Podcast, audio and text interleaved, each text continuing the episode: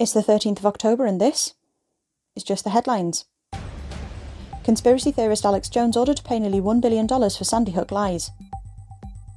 Millions invited to book COVID boosters from Friday after warnings of winter twindemic. The Chancellor will meet IMF leaders in Washington, D.C. today amid the market turmoil to reassure them that everything is under control, as Liz Truss faces revolt from Tory MPs over tax cutting plans. WWF's Late Living Planet report said global wildlife populations have reduced by nearly 70% in less than 50 years due to loss of habitat and climate change. Kiev was struck by Iranian made kamikaze drones early this morning. NHS waiting list for treatments hit 7 million for the first time on record.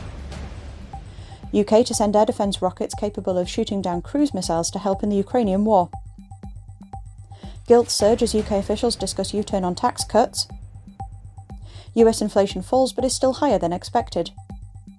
In the Lucy Letby trial, an apparent confession was found in the home of the nurse saying, I am evil, I did this. Chancellor Kwasi Kwarteng insists he is not going anywhere and is totally focused on growth plan. Controversial diamond Koh-i-Noor may not be used in Camilla's crown. NatWest has shut 43 bank branches across the UK. School gunman Nikolas Cruz avoids death penalty but is sentenced to life in prison. Number 10 refused to say whether Truss is planning to U turn on corporation tax, but former Home Secretary Priti Patel suggested market forces could make a government U turn on tax cuts unavoidable. Queen released a lost song featuring Freddie Mercury.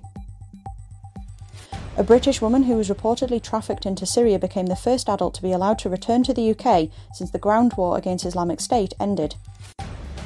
January 6 committee voted to subpoena Trump. Defence lawyer claims Lucy Letby is being blamed for hospital failings. US Supreme Court rejects Trump request over seized documents. Russia announces evacuation of Kherson, raising fears that the city will become the new front line. Protests in Iran following the death of Mahsa Amini have turned into a national uprising.